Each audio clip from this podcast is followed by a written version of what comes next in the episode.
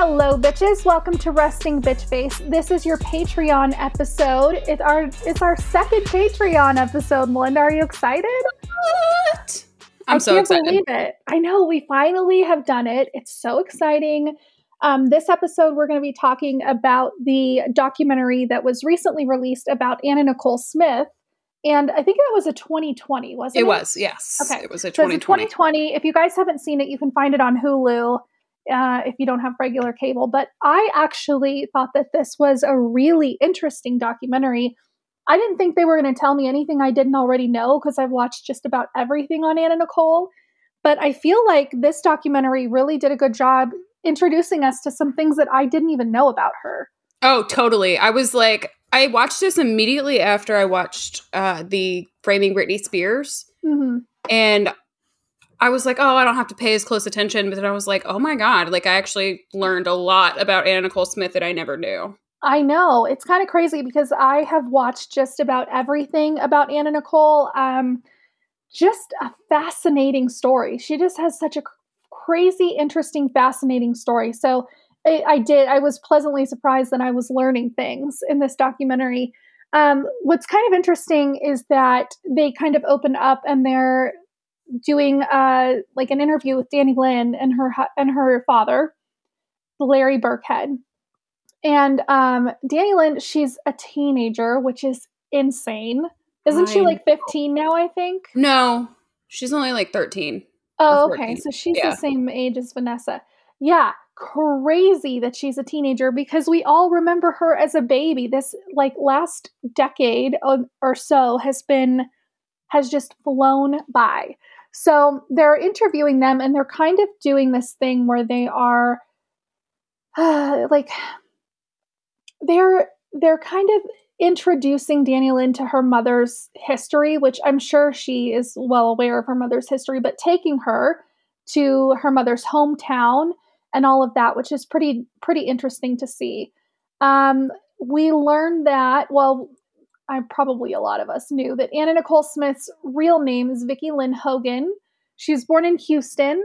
So her mother had her, and uh, She, was, mar- 16. at 16 her mother Yeah. was 16 years old when she had her i i had my daughter at 19 which was crazy difficult can you imagine having a baby at No. 16 no, no, no. yeah pretty pretty crazy um so she had her at 16 she got married which you know quote is the right thing to do. Yeah. uh anna nicole she was sexually and physically abused. She was sent to Mexia to live with her aunt. And apparently like the the all i had is my note is sad aunt's house. Do you remember what was so sad about it? No, I think it was just like she was probably just depressed, and it's like in a really small town, like Mexia, Texas is is not a, a big place, and Yep, it's kind of just like of yeah burn, burnout town kind of Yep. thing. Um, not a lot of opportunity and she was really sure. young when she was sent to live with her aunt, so that's Yeah. sad. So she ended up dropping out when she was sixteen and went to work at a place called Crispy's Fried Chicken.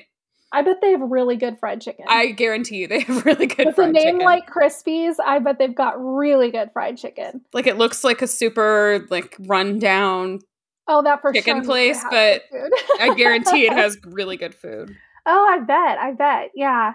She actually she quit school in the 10th grade because she was being horribly bullied. Um 10th grade dropout. Wow.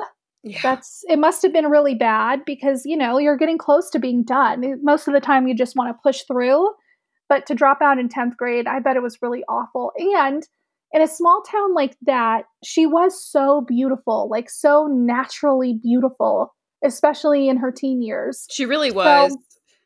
I bet she was like really bullied awfully in that small town because she was so pretty, which we don't talk about that a lot in general in society.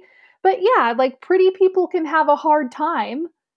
Uh, they can kind of be like focused on and singled out and bullied really badly. And I, I know a lot of people will go, oh, well, oh, it's so hard being beautiful. It's so hard.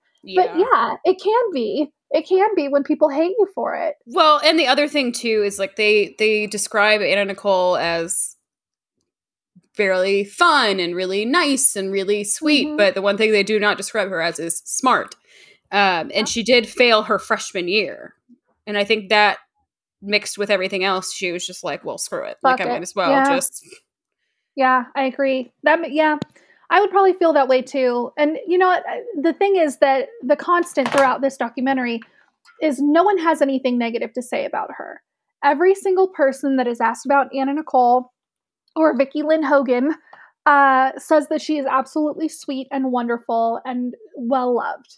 So I always am interested in hearing things like that because kind of like how in the Britney documentary no one had anything nice to say about her father, Yeah. that really will tell you something about someone. Oh, for sure. Definitely.